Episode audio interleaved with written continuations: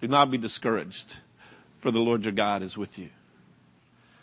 And you know, uh, he didn't, uh, he didn't uh, tell us in this world we would not have tough times. In fact, he said, in this world you will have tribulation.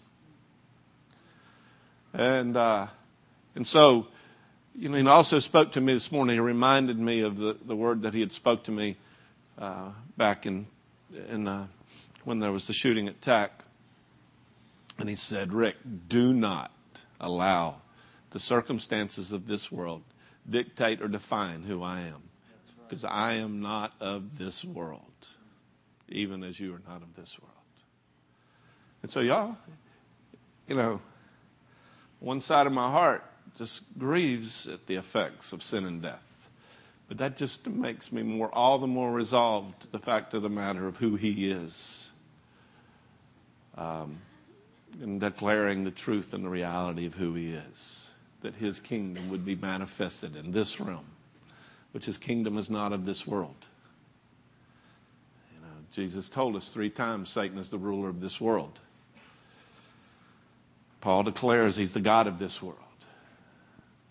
Well, we're in this world, but we're not of it. We are initiators and, and ones who stand in the gap to bring that which is in the heaven to earth. And, uh, you know, I, when your heart just grieves, um, it's not a, you know, it's just, it's just, you're torn on two sides. You know, I was reminded in this when Jesus uh, had got word that Lazarus was sick, and he delayed, and but he shows up on the scene, and Lazarus has already died. And the reality was, he gets there, and he knew without a, shadow of doubt in his mind that he's going to raise Lazarus from the dead.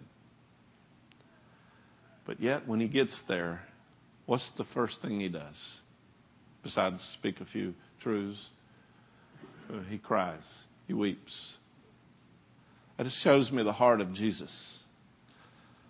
Now, Jesus saw a whole lot more clear than we see, for now we see through a glass dimly.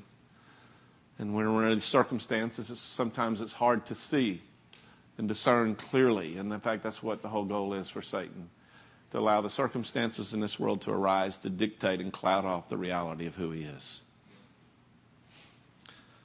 And I don't share a quick thing, which some of you I showed before, but I just ask you to excuse me because I just really believe I need to speak it again in this context. Um, when mom died, y'all remember that? Been telling you that, you know, she had been sick for a while and I had just received the, you know, I had, it was comfort to me to know to be absent from bodies, to be present with the Lord. Because y'all, I want to say this, y'all. Jesus did not come into this world to get us comfortable in this world. According to Galatians 1 5, he came to deliver us out of this present evil age. So when all of a sudden the reality that mom was going to go to heaven, that was joy for me. But when I get a phone call from from uh, dad and says, "Rick, come to the hospital. Your mom is in not good shape." So I come to the hospital and I walk in the door, and the reality of sin and death hit me straight in the face. Here my mom was was fighting for every breath you know, dying of pneumonia because of her weakened state. And I'd gone out, told you I'd gone out behind the hospital and, and just cried and yelled at God for a while and told him I could take her, take mom going to be with you. But I could not stand to see her suffer. And, uh, and I, you know, finally got enough courage to go back in the hospital room that, that day and I was sitting beside her bed and holding her hand. And there the Lord spoke to me. The Father, God the Father, spoke to me as loud as He's ever spoken in my life to me and said, Rick, I know how you feel. In the same way you had to sit and watch your son suffer, so also I had to watch my son suffer on the cross because of sin. Not because my mom sinned, but because sin entered in the world, therefore death spread to all men. That's the fabric of this realm. And Jesus has come to deliver us out of this realm of sin and death. And then the reality was, y'all, is that as I was thinking about this, and all of a sudden, I was, the Lord reminded me of Jesus on the cross.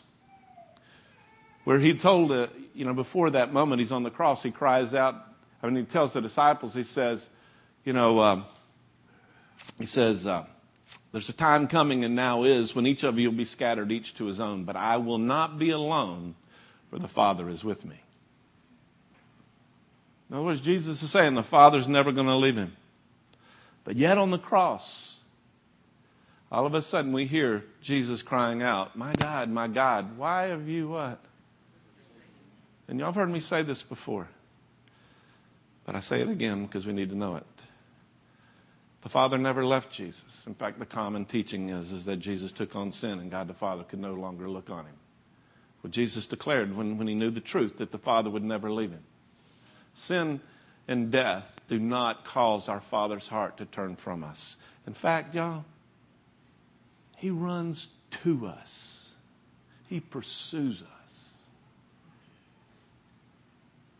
And so the Father never left Jesus. In fact, I was up here.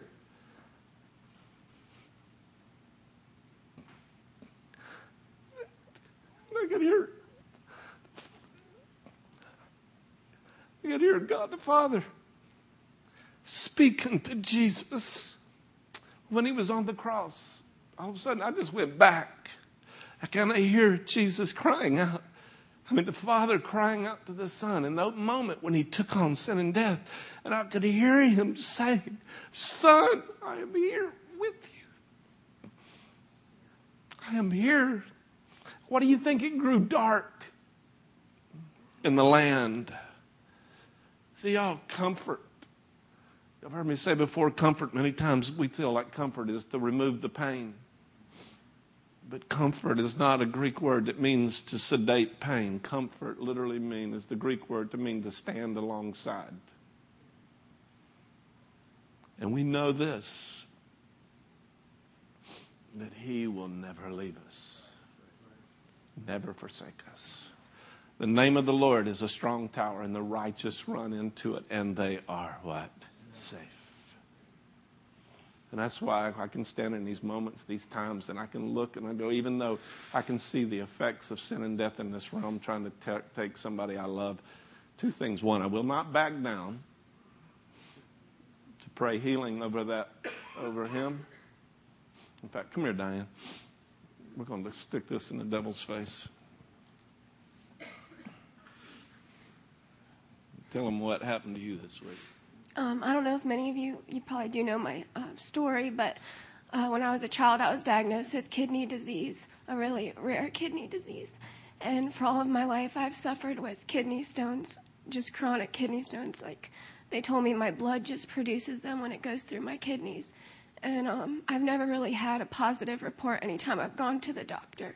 And seven months ago, the doctor told me I would have to be on medicine for the rest of my life.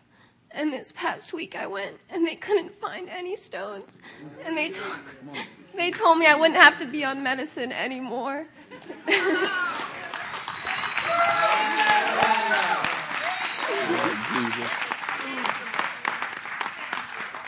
this last week also, I shared this testimony. We'll get her share it sometime, but Jerry and Wilma's daughter, granddaughter, granddaughter, sorry. granddaughter, Taryn, she, uh, three years ago had had a, a, uh, uh, a, ski, a snowboarding accident and, and messed up the sciatic nerve in her back where she's been in pain ever since to where in the last three months it got so intense where she couldn't even lay on her flat on her back if she did without it, her just going kicking in and she can't even get up. Last Sunday, there was a prophetic word that came out about God restoring and giving a new sciatic nerve to somebody. Taryn goes, That's me. Derek and Sharon prayed for her, and y'all, since that time, no pain. No pain. No pain. In fact, uh, there's a word that's coming that that uh, this morning about somebody having a right ear issue. Uh, God wanting to heal that, and if it is you, just see Brandon in the back, and Kevin. Where's Kevin? And Kevin, and I'll be glad to pray for you. Y'all, uh, we're going to send um, you know, we were all supposed to be leaving in, or they were going to leave today, and I was going to leave tomorrow to go to uh, California. We were going to take Brandon, you know, to Bethel and that healing conference. Uh, but, you know, a lot of us are not going to go, but we're going to send Brandon. And we ain't going to back down. We are not going to back down because his name is Jehovah Rapha. And we're going to believe for Brandon here. And, uh, but y'all, I'm to say this. Either way, we win. Mean, either way. God promises He calls all things to work out for good. So we're going to agree right now again for Brandon's healing, and and uh, God has brought uh, Dave Cunningham here, who's one of the. I'm, we're going to be praying probably this evening. Oh, okay. I need to. Joel. I need to say this. We have a Joel meeting tonight, and and there, there are pieces of that that we're going to do, but there's, you know, we're in God's time and led by His Spirit. Yeah, I, yeah. My first thought was when we had this Joel meeting plan, I said in Brandon's sick, I said, "No, I do not want to do business right now." And I just I didn't want to do any business. Then when it came in this morning, that's why we got elders. You know, and uh, when I just all I want to do is fight. And uh, and the guys say, you one of the main purposes tonight was set apart elders. And y'all, when you're in a fight, some, there's times you have to call for reinforcements. So that's what we're going to do tonight. We're going first part of the service, we're going to set apart men and their, their wives apart in the, in the ministry of shepherding this flock. And then the rest of the time we're going to spend in worship and praise and prayer. So is that cool? Yes. We're not going to do business. We're going to attack. And on Monday, there is a meeting here, same place, seven. Uh, tonight at six thirty. Tomorrow night at seven. I, I, would imagine that we may meet here again on Tuesday. we'll meet here again on Wednesday. Um, the, those uh, meetings will be at six thirty. Um, there are people here that come at six in the morning to pray, and that's every day. I mean, every every weekday, and that's not, that's not a new new thing. This room's open throughout the week. And so, you know, I would just encourage you. Um, we, we're we're to be people of prayer. Okay. Well, I want to uh, introduce somebody. It's kind of interesting that God has allowed Dave to be here. Dave Cunningham, who uh, y'all was in the one of the three uh, apostolic leaders that helped allow Dwelling Place to come together. You know, Debbie's shaking her head. She remembers those early days when Dave would come from California. Dave is an apostolic leader over churches in California and in Africa. He runs around over there where uh, Ron runs around and and uh, in fellowship with those churches. Ron, uh, Dave, thank you, BJ. I'm sorry. I was thinking possibly go somewhere else, but uh, Dave is a good man. Uh, he's very gifted, but that is not why I love Dave. Uh, why I love Dave is because he's he's no nonsense and uh, and he's a man of character and integrity. And uh, you know, he just comes in and he'll tell you what what he thinks right off the bat, and I like that. And that's and David's one of the guys that y'all that is alongside this church to uh, to um, make sure the leadership stays saved, and, and so and heads in the right direction. So, Dave, you would Thank please, you. brother, come and speak with Thank you. on your heart. Thank you.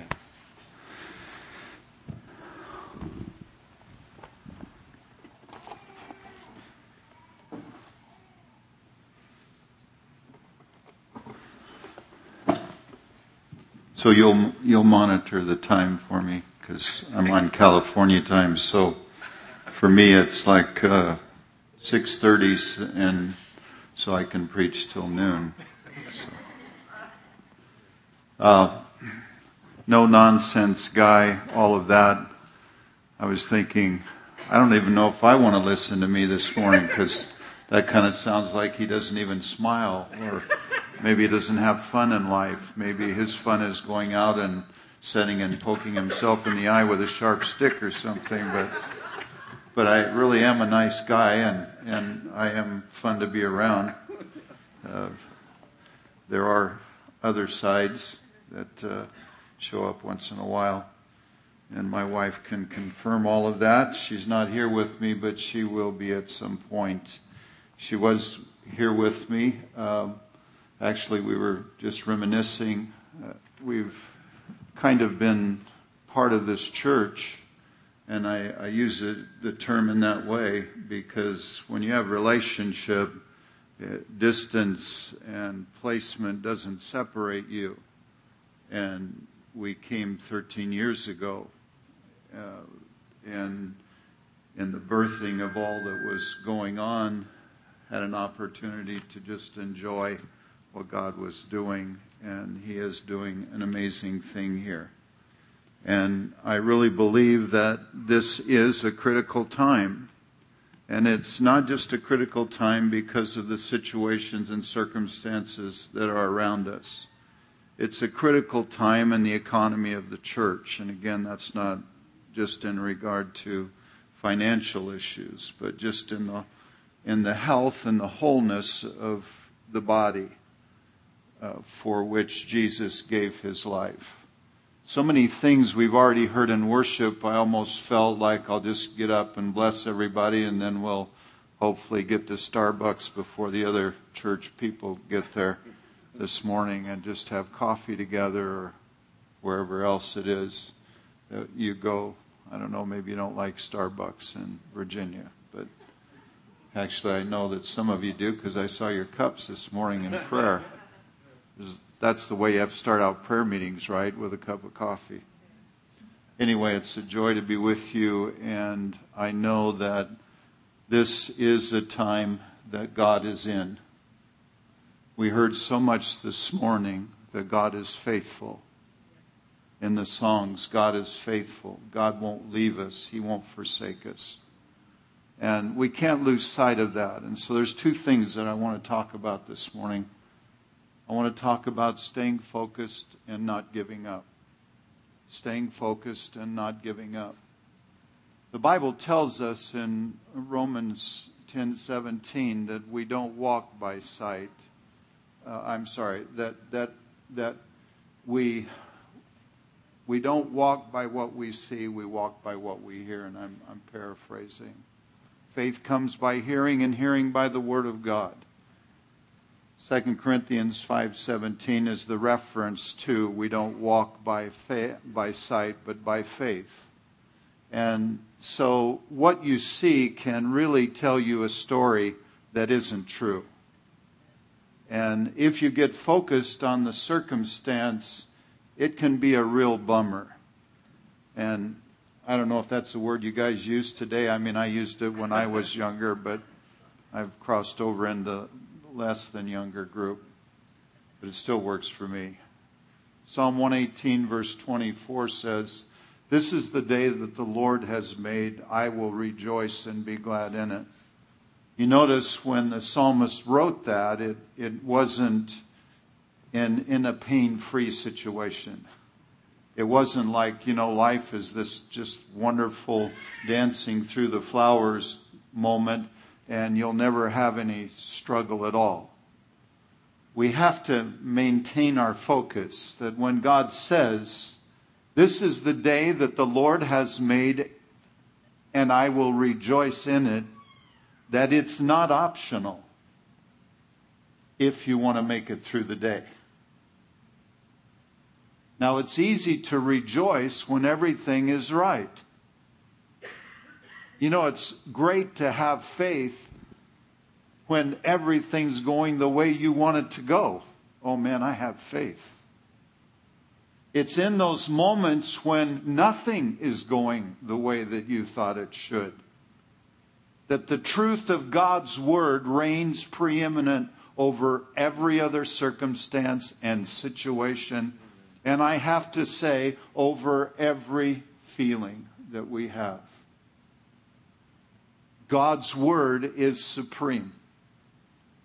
So I have to choose when I get up in the morning and I find some new, you know, signals coming from this frame that I am captured in for the moment.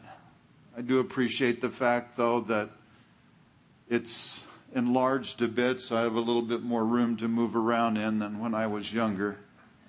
But the fact is that, that I realize that it's like I'm, I'm kind of like exploding inside because I just know that there's more that God has.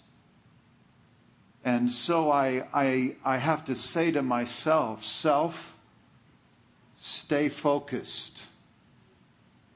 Stay focused on your Redeemer. Stay focused on your help. Stay focused on the Comforter. Your feelings won't get you through, but I'll get you through. Listen if you listen, if you listen, I will give you sight that is independent of what you see at the moment. Stay focused and don't give up. Stay focused and don't give up.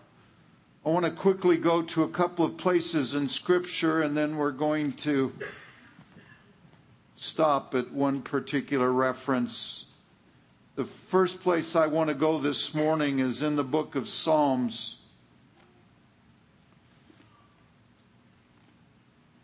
In Psalms 42, which you may be familiar with. I trust you.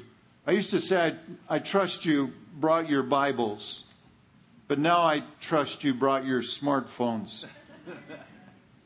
I remember the first time that one of the pastors that stand with me stood up to preach, and I, I felt like he had just broken the holy law. The, you know, it's like he's tampering with the Holy Grail because he marches up to the, to the platform with his iPad.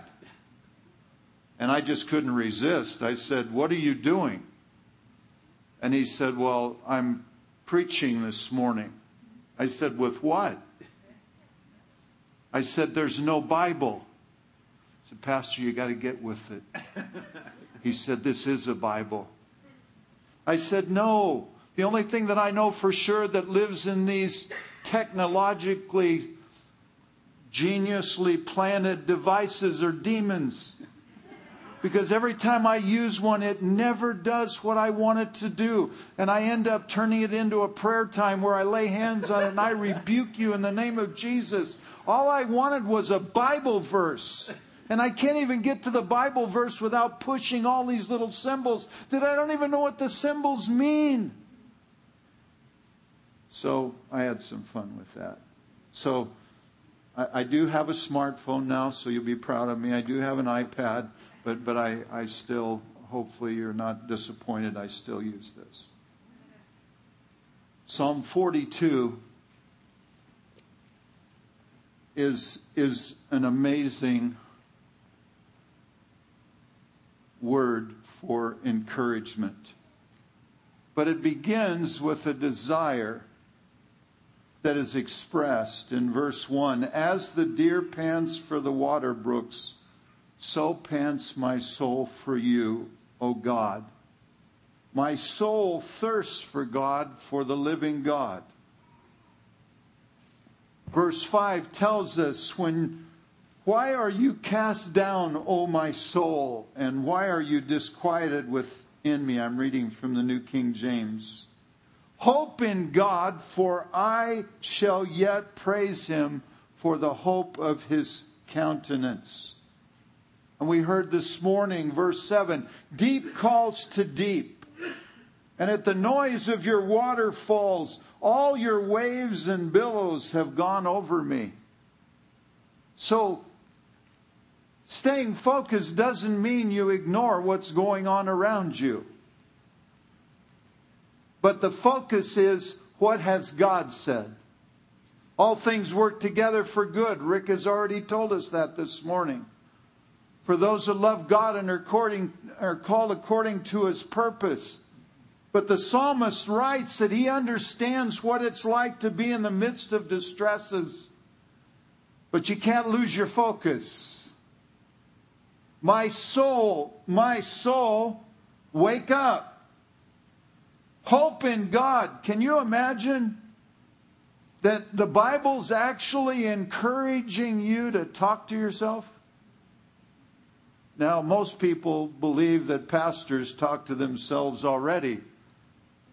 Most leaders, they're looking somewhere else. Sometimes when they're talking to you, hoping that they'll get, get something that is of some importance in the communication.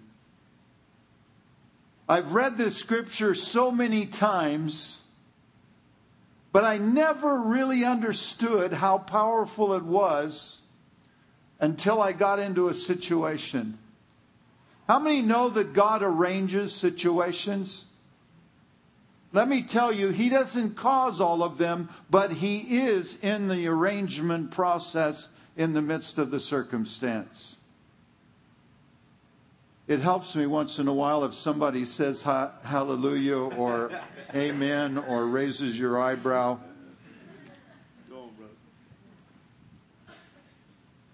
Several years ago, I was in Georgia, and I'd like to say I was on this spiritual retreat and, you know, just searching for God, but, but actually I was on vacation. And my wife and I had gone to see this waterfall. Well, I, I don't have a lot of geographical understanding of Georgia, but, but when we flew into Atlanta and then we drove out, we drive. We drove out to where we were staying, and people were saying, Look at the mountains. And I'm going, Really? these are mountains? Where I come from, these are hills. Come with me to California, I'll show you some mountains. And so I just kind of laughed and and and and then we were there for a few days and the other couple that we were with were kind of the planners and they're, they're arranging all the sightseeing for us, and, and they said, We're going to go see a waterfall. Well, having an engineering background, uh, you know, math kind of tells me that water to be falling has to come from a higher elevation to a lower elevation. And I thought, come to California, I'll show you waterfalls. We can go to Yosemite and you can see waterfall and waterfalls. And so my mind was telling me, oh, yeah, waterfall. We're going to stand there and it's going to be about, you know, three or four feet high and everybody's going to be rejoicing and looking at this because, wow, in our mountains we got waterfalls when you can take one step and go from the bottom to the top. That's what my mind was telling me. And so uh, I have to be honest with you. When they said we're going to go see this waterfall, I was thinking, Really? Isn't there a nice restaurant in town that we could go maybe and have something to eat? I want to buffet my body. I mean, buffet my body a little bit more. And, and so I said, well, okay. And we went to this place, and when you drive up, there's a parking lot. And they said, this is it. And I said, really? This is it. Yeah. I said, okay, this is it, but where is it? Where's what? The waterfall. Oh, you have to walk there to see it. And I thought, no problem. Being in tip top shape, and if you believe that, I have some property I would like to sell you. And I I started the walking. They said it wasn't far. It was far. I started walking, and all of a sudden the elevation starts changing. And my mind is telling me this isn't possible. Because at the parking lot, it didn't look like there was any change in elevation. It's like you could almost see over the top of the hill. But when we started the journey, the elevation began to change. And all of a sudden, and I'm kind of the youngest one in the group, and so I'm trying to, you know, man up here, and, and I'm moving along, and all of a sudden I'm, and then a question comes, how much further? Not far. I said, that doesn't help. Not far. How far is it? Just a little further. After half a mile, and I know for most of you, that probably isn't any distance at all, but in California it's, it's far. And we got that far and, and I thought, hmm. Now he says it's not far. Now is he just deceiving me? What's he doing? Well, then we found a little sign. So it's about another quarter of a mile and it was kind of interesting because that last quarter of a mile was more difficult than the half a mile that we had come. I'll, I'll give you the spiritual value of what I'm trying to share with you, but you kind of need the story first. And I thought, I'm going to turn back. Because in my mind, there wasn't anything to see. Because in my mind, my understanding said that it's this way.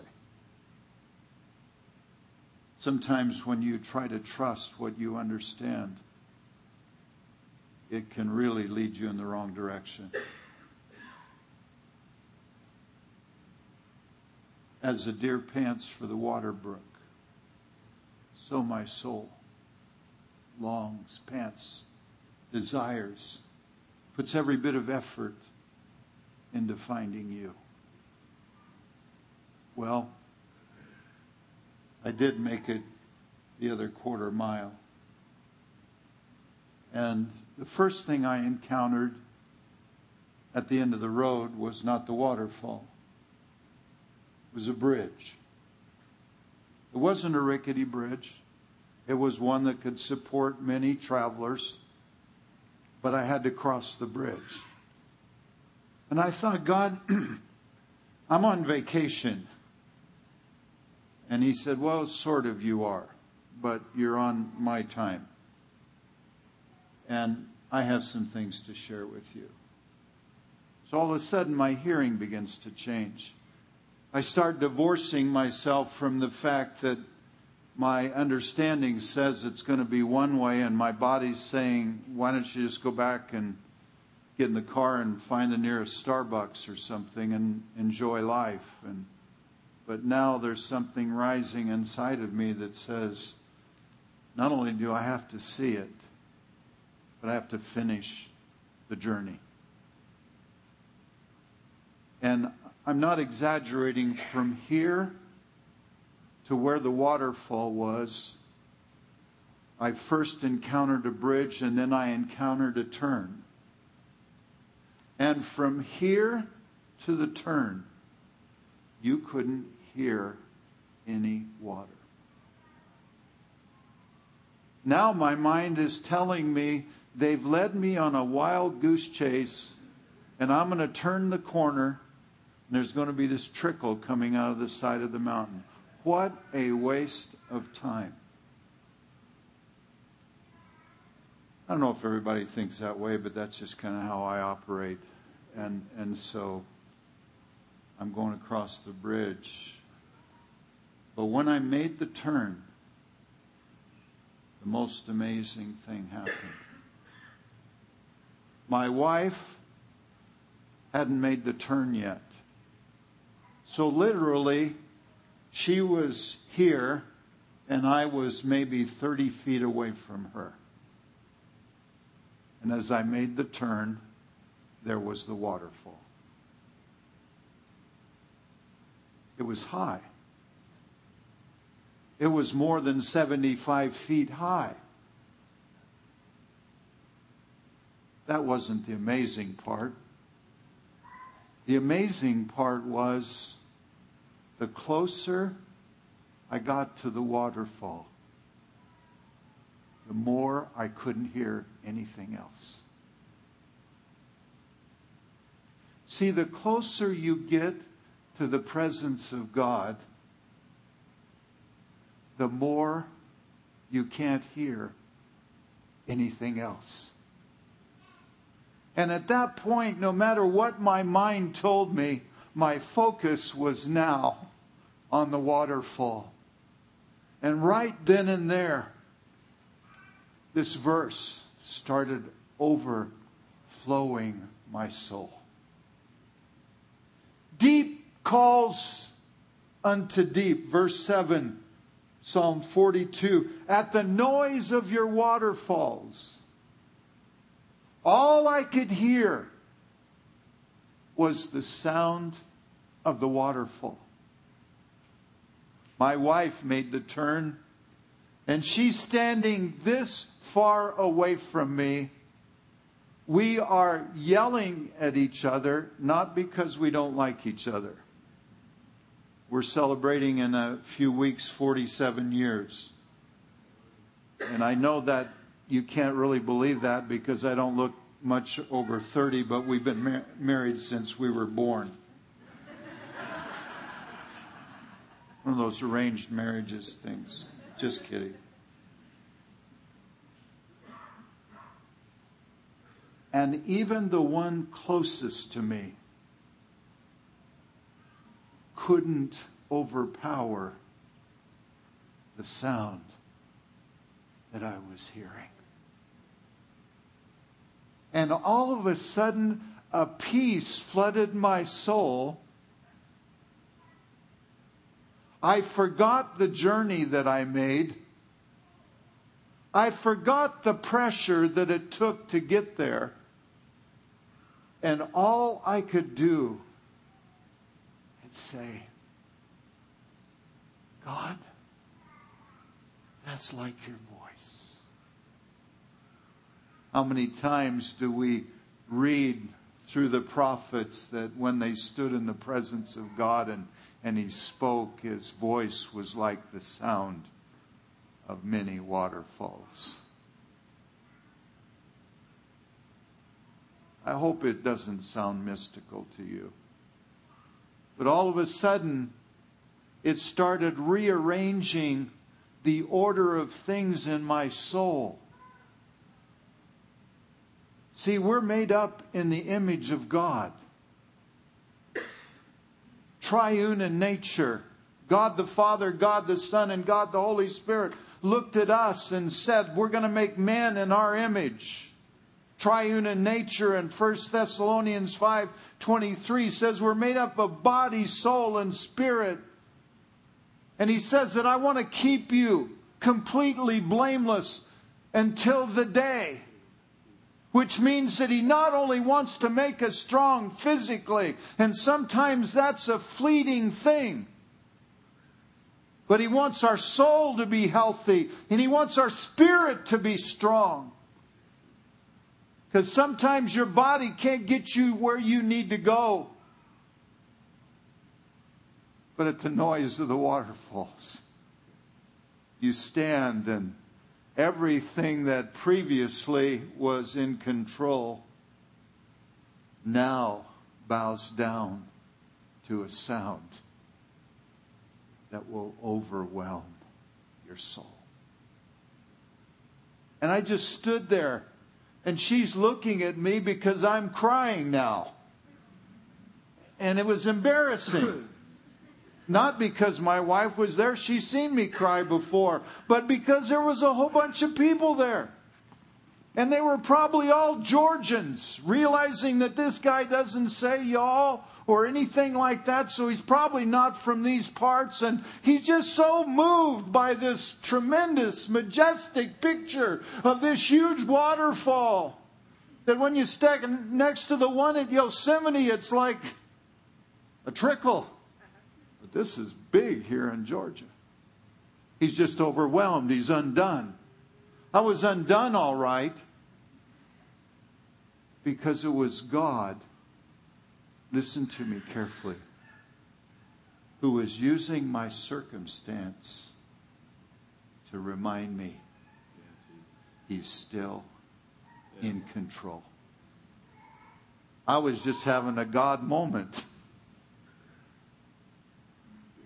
Part of the moment was filled with repentance.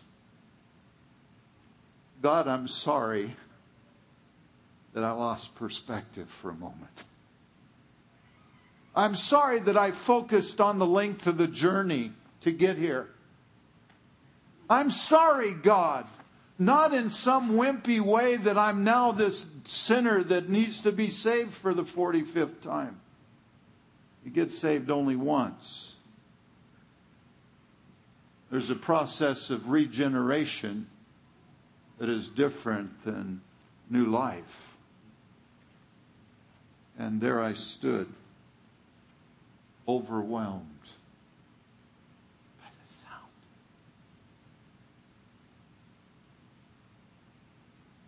See, if you lose your focus, usually the first thing that goes, not your eyes, it's your hearing. Because your eyes tell you you're losing it.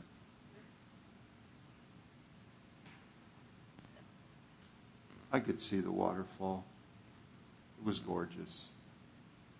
What I could see more was God, your word is true, isn't it? Maybe I don't understand all the, the symbolism and the metaphoric representation of the words when we sang this morning, Deep Calls to Deep. But when I close my eyes and listen, something happens to my soul.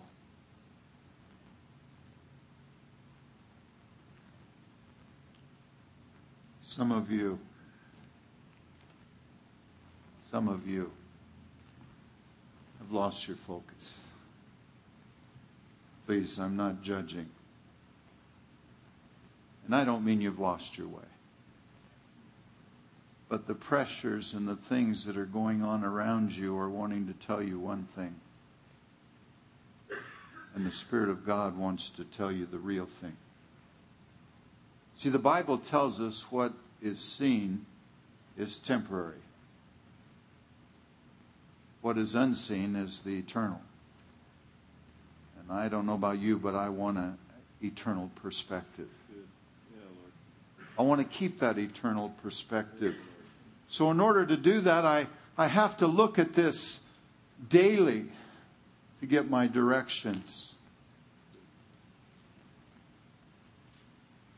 So, I want to take you one more place this morning.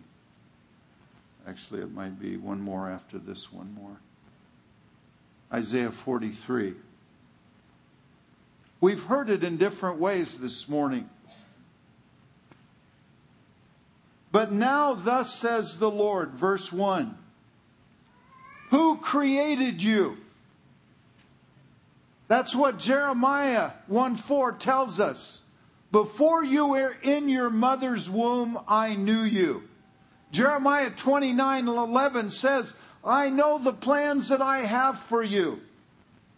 One translation says, I know the thoughts that I think toward you plans for a future and a hope, for prosperity and not calamity. I could look at my circumstance and say, God, are you real? Because if, if, if really that's true, then why is all the calamity going on? I lost my focus. I'm listening to what my circumstances tell me. And I have to come back and say, wait a minute. Here's what he said. Thus says the Lord who created you. I'm a created being. I'm individual. I'm unique and God made me and he didn't leave anything out when he made me. Some thought that he left my brain out, but no, he didn't. Fear not. Do you know how many times in the Bible God says to his people, fear not. There are a number of places, the number that I don't remember, but every time there's a situation that is beyond our control, the first thing that wants to visit us is fear. When Joshua is getting ready to take over for Moses, think about that for a minute. Talk about shoe sizes. Here's like Moses with a size 21, and here's Joshua who's just been following the guy around, attending to his needs, and I kind of see him with a size 9. And all of a sudden, God says, Moses is going to be leaving, and I've chosen you. Really? God, have you been out in the sun too long? Do you really understand what this is all about? Now let's get serious here. We got a couple of million people here. And they haven't been in the best of circumstances, so, so I'm not probably going to be their first vote. Well, it doesn't matter what they think. Today, I will show you before the people to be like Moses and you're going to lead them. But what's the first thing he has to say to him? Fear not. You know, I absolutely believe that if we closed our eyes and we were given this supernatural sight to walk, that most of the time fear wouldn't even be an issue. It isn't until we open our eyes that we start getting afraid. But that's why the Word of God is there because it says faith comes by hearing and hearing by the Word of God. And we walk not by sight, but by faith.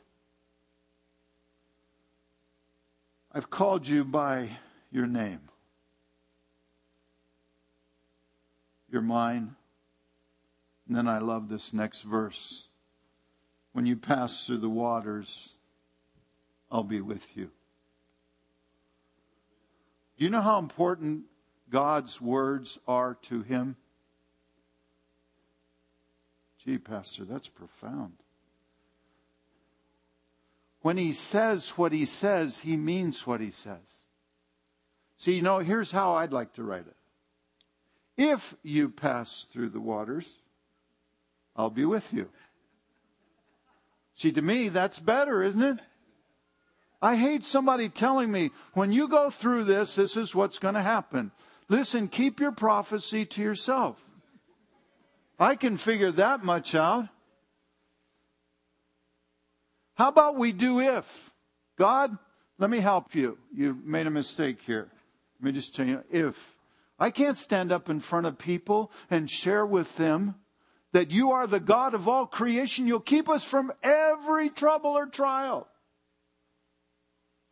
and then have to tell them when you pass through. They're not going to be happy. And God knows that all God ever wants for our life is for us to be happy. He never wants us to have a sad moment in our lives. What does he say? Are you reading it with me? Can we read it out loud together and maybe your translation's a little different? When you pass through the waters, what will be with you? He or I. I'll be with you. I'll be with you. And through the rivers they shall not overflow you. And this isn't a good one for me either.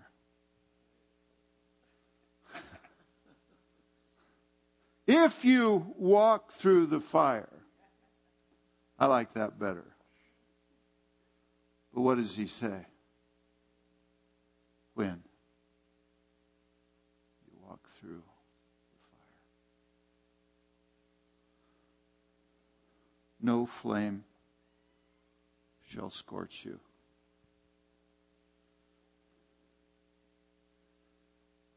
There's a unique thing about the Word of God.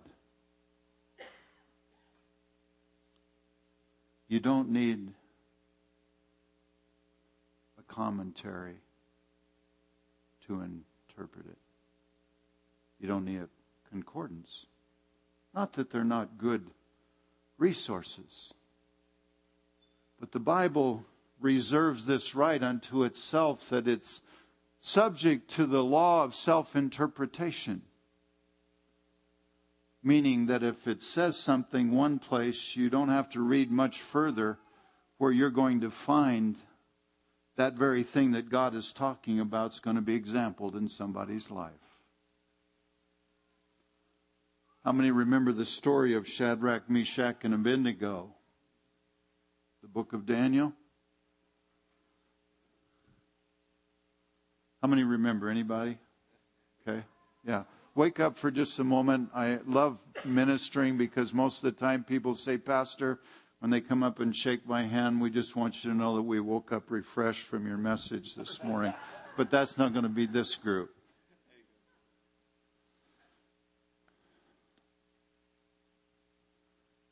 I have to tell you, these are life and death issues. You're in the middle of it right now. Life and death issues. And it really is hard to separate what your soul feels from what your spirit knows. It doesn't mean you live in a Pollyanna world and pretend there are no fires. But I'll tell you, when you think even about going through the fire, and we remember the names Shadrach, Meshach, and Abednego. But I don't know if you know that those names were not their original names. I don't know how many times I've asked people, even pastors, and, and it, it, it's, it's not a, it's not a question to reveal somebody's Bible intelligence, but I, I said, Who got thrown into the fire? And immediately they respond, Shadrach, Meshach, and Abednego. And I said, Well, I, I, I, I would like to correct you. That's what the king thought he threw into the fire. That's what he thought. Because he was the one that gave him the names. And the world's identity the world's identity knows that if they can put you into the situation and you believe that that is the identity you have, they've seen it by past experience, you get burned up. But let me just help you. Hananiah, Mishael, and Azariah. See, the scripture says, I called you by your name. And when you pass through the fires, I'll be with you. Just don't forget who you are. Don't let the world transform you into something that will ultimately consume you. And what did these three men stand on the brink of, of destruction? What was their testimony? We're so full of fear, we don't know what to do. Oh, King, please. Oh, King, please. We'll serve you. They stood on the brink.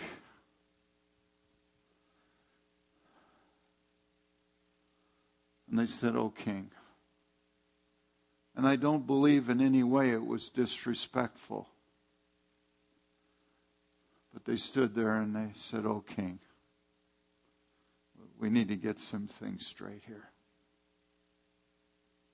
You know, sometimes you got to speak to your circumstances. See, you think you got control over me. Are there any guitar, guitar players in the house, or does the worship team go and hide? Or the, my brother that was on the guitar, or someone else? Yeah, yeah, Rick, go ahead and you can play it.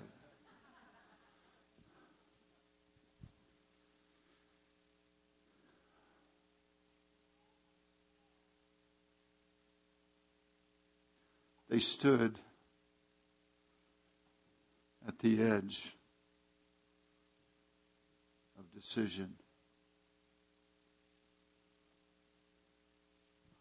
When God brings change in our life, it's always on the edge of decision. Transformation doesn't take place because you're not moving. And, and here they stand. And the king was a little nervous because he said, You know, I don't quite have these guys figured out. I named them, but they're not quite acting like the gods we serve, whose names they were given. Making me a little nervous, so here's what we're going to do. We're going to make the fire seven times hotter.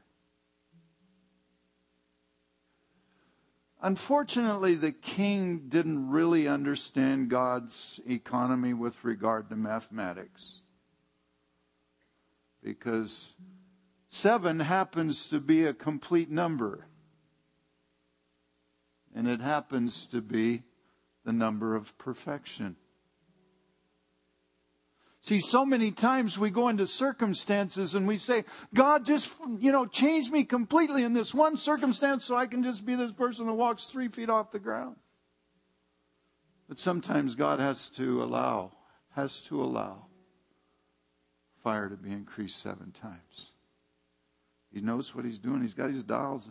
He's got his hand on the, on the furnace dials.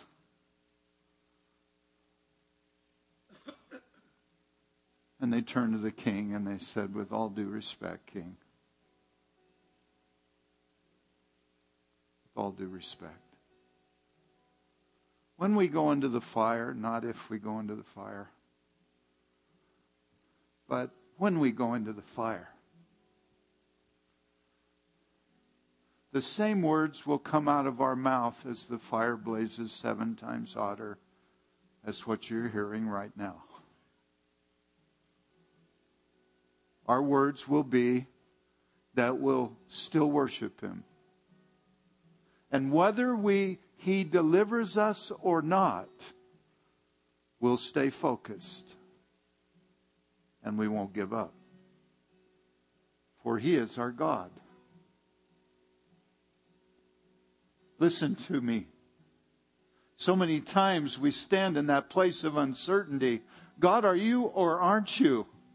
And we're trying to place a value on what that decision is going to hold for us to somehow find a restoration of our soul. The hope, if, if it happens, hallelujah, we can rejoice. If it doesn't happen, what are we going to do? Oh, my hope is in the situation.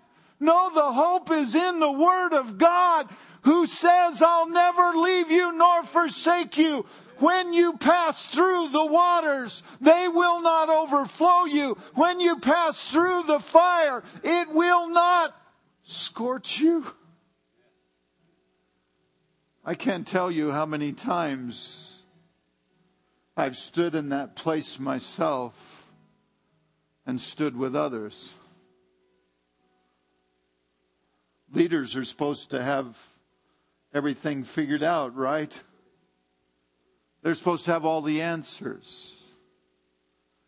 But you know, the further I go in, life, the fewer answers I have. But the more answers He gives me. But you know, I've discovered I can ask questions. And sometimes He doesn't answer my question but He always answers my need. I will restore your soul.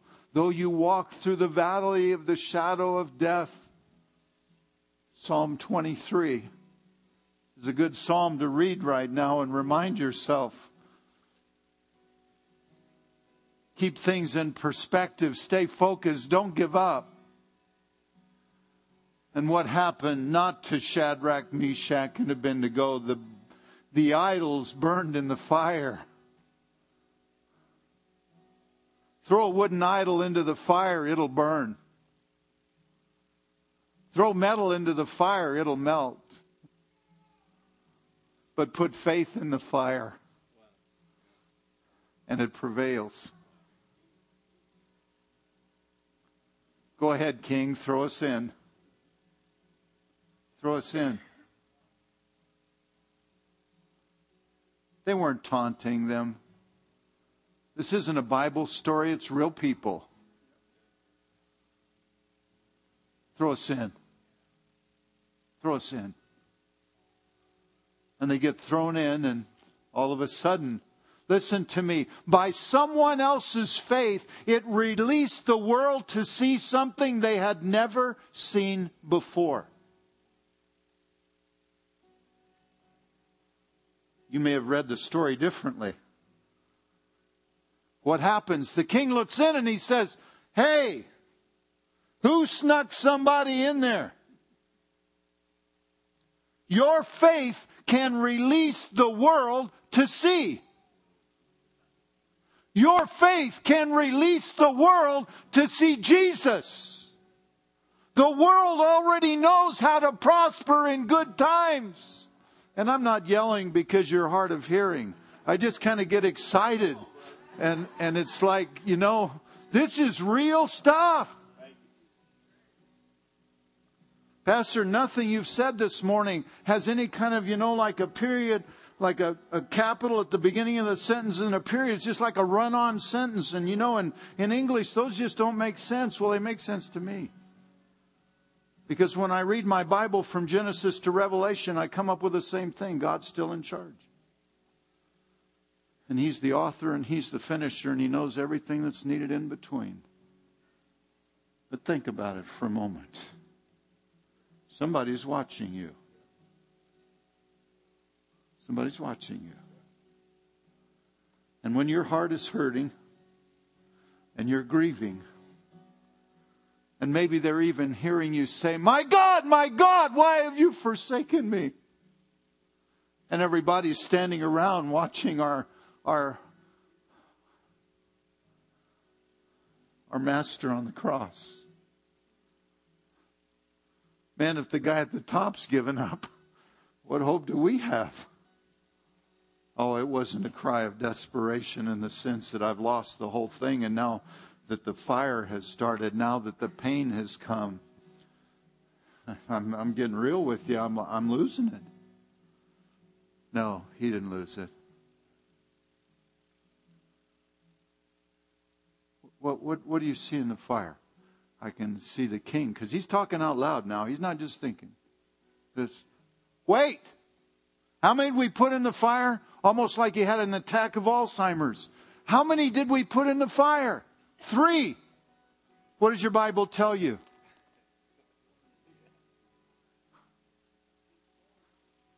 You know, it's only in God's math that He can do things that boggle the mind.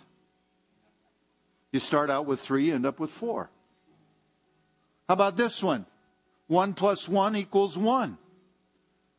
That would really disturb Virginia Tech, I'm sure, if you came in and started promoting that in the math department. But the Bible says, and the two shall become one.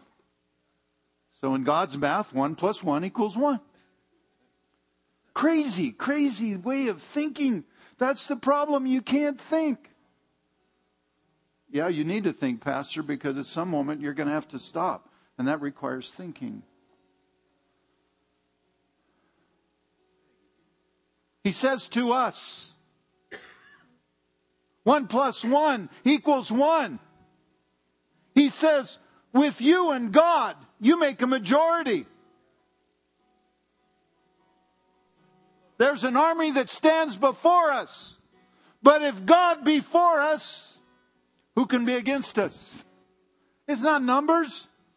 It's presence. It's presence. And do you know what is here this morning? Not me yelling and screaming and getting excited only. But he already came early this morning because he was just looking for two people to show up. Just two. Where two or more are gathered in my name, there I am in the midst of them. All ye that are weary and are heavy laden, come and I'll give you rest. And, and he says, before the dawn even broke this morning, when we passed from 1159 and, and, and 59 seconds to 12 o'clock, when the new day came, he was already here waiting. If two will just show up, I'm happy.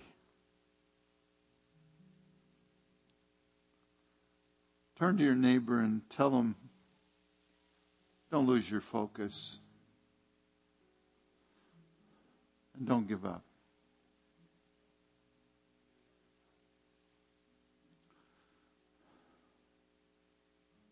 That is, please, that is not an exercise. Faith comes by hearing. And sometimes the greatest strength to your faith is not when you hear some lunatic preaching. It's when you say the words yourself. I remember the first breakthrough I ever had in worship. See, I was raised Catholic, then I became a Lutheran, and then I got filled with the Holy Spirit, and then I don't know what I was after that. I think I people said I was Pentecostal, and I said I, I think I can spell it, but I don't know exactly what it is. But something overtook me. Presence of God. And I pray this morning, as I stood in that first place of surrender, and somebody said, We're going to worship. I was familiar with worship, Catholic Church. And, and I'm not being offensive in any way, just talking about my history. They talk about worship. It was interesting. Came to the Lutheran church, we were given a hymnal pick out three or four songs and it's done. And then I come into Pentecost, and all of a sudden I see people around me with their hands up. Some of them even getting a little free, dancing. I said, God, I got to take this by degrees. You, you need to understand where I came from. Like you didn't. Jeremiah 1 4, before you're in your mother's womb, I knew you. I knew you were going to be here. And I remember standing there and I, I, I, was, I was hoping that I had handcuffs on. So if I couldn't respond, it wasn't my fault. And I'm standing there and I'm looking around. These people got their hands up and somebody's next to me dancing. And, and I thought maybe it was their, you know, early morning workout. And God says, What are you doing? I said, I'm watching. He said, It's not good. I don't want you to watch, I want you to hear. What are you hearing? So, well, let's talk about seeing first. I see a bunch of lunatics.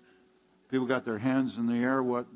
Gee, I understand that language. I've been all over the world most of the time when you see out in public places people with their hands up, it's usually because somebody's got a gun in their face. Universal sign of surrender. You didn't even know the language. Somebody points a gun at you, and what do you do automatically? Throw your hands in the air. He said, Get your hands up. Well, I'm kind of embarrassed to put my hands up because Vivian wasn't here to button my sleeves for me, so I, I need her to help me. Can we stand for a moment? I pray that something that I've said this morning meets you where you are. And that if you could close your eyes for a minute and not see me anymore, and just listen for a moment, and just in your mind's eye, see hands extended to you saying, I've, I've been where you're going. And when you pass through the waters, I'll be there to take your hand and I won't let you go. Even when you don't have any strength, I'll hold on to you. And when the fire seems hotter than it's ever seemed before, hold on. Hold on. I'm there for you. I'll take you through. Just don't lose focus. And don't give up. Hold on. Hold on. Deliverance is coming. Hold on. If you could just see that, you'll never be the same when you walk out of here. And if you're new for the first time in this place, or you're at a crossroads in your life and, and you're really not sure that you know what God looks like, you've never felt His hand, you've never been touched by the Spirit of God. And so when you hear these things, they sound inviting, but you don't know how to get there. The Bible says in Jesus' own words, I am the way, the truth, and the life. Before you can get on your way, you gotta get through the door. And the Bible says, as many as received him, to them gave he power to become children of God. Right now, you can say in your heart, God, not just that I need you, but I want you. And I want to know that presence that'll take me through any situation. I surrender my heart to you this morning. You gave your life for me that my, I might have life and have it more abundantly. Forgive me for my sins. Forgive me for the wounds that I've caused other people. Forgive me and come into my life. And if that's your prayer this morning, you just took the first step into your eternity. An eternity with the living God destined for heaven and not hell. And if you've done that this morning, you need to come up here after the service and say to someone, I just took my first step. Can you help me walk the rest of the way? Because I don't see things clearly yet. But I want to. And for everyone else, Lord, I just pray this morning that your waters will flood over their soul. Not the waters of destruction, but the waters of renewal, the waters of cleansing that you designed to make us whole. And fill every person here to overflowing with the sense of hope that doesn't require showing doesn't require a display, just that I'm able to see the one who is the way.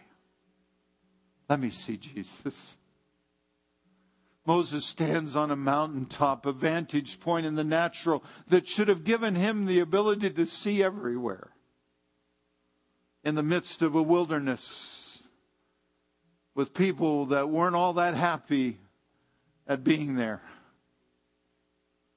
And out of his mouth comes these words. When God says you need to leave this place, he said, I'll leave this place, but I, I can't go unless you go with me. God's going with you today. Just take his hand. Just take his hand. Let him heal you. Let him restore you. Let him make you new. Walk in your faith and watch what the world will do. Three guys in the fire demonstrating their faith, and it opens the eyes of a king to see the spiritual world. See, we think it's going to take our evangelism, and I don't discount that at all. But it's when we walk in faith and people begin to see. How could you do that, brother? Because I, I see Jesus. Could I see him? God bless you as you go today. Encourage one another. Give away a few hugs. And if you have anything to report when you go out the door, just say, you know, the guy wasn't half bad. And he did smile, and but he was loud. But we'll give him that, but he's okay. So we just want to bless him today. Okay? God bless you. Uh, uh,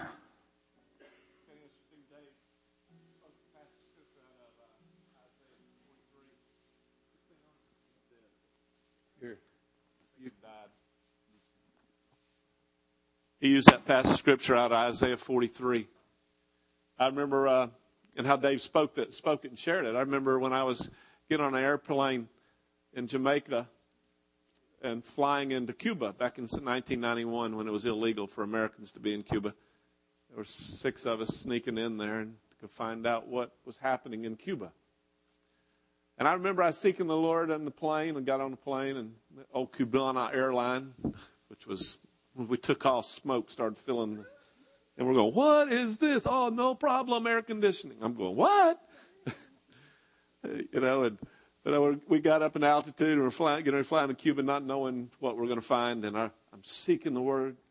I'm going, Lord, what, what are you saying? And all of a sudden, he spoke that past scripture Dave said. You'll pass through the waters and it will not overflow. You not pass through the flame and come. I'm going, oh, that's not the word of the Lord. I'm going, no, no, that can't be it. That can't be it, Lord. Yeah, man of faith the power, man. We rebuked the floods. We rebuked the rain, you know, I mean, the, the fire, you know, that, that ain't it. And then when I got in there and, uh, I entertained some stupidness and ate some things I shouldn't have and ended up so sick and then got overdosed on sulfa drug. And, uh, cause I went to a Cuban hospital being treated by Angolan doctors in the midst of the communist era. but you know, God said, I'm with you. I'm with you. And I know we, we got to close the service, but I just want us to close out with this, uh, this song that Amy wrote. You make me sing. Because why? What does he say in Psalm 32? Says, Let him who is godly seek you in a time when you may be found, because surely in a flood of great waters, they, the waters, will not reach you. And he goes on to say, I will surround you with songs of deliverance. And I just want to sing this song. The name of the song is You Make Me Sing. And I was thinking, God gave you this song in a time of things were tough for you. And he just spoke that. And, and he makes us sing because why? He is with us. Thanks for that word. Thank you for that word. Let's just sing this, y'all, as a closing prayer.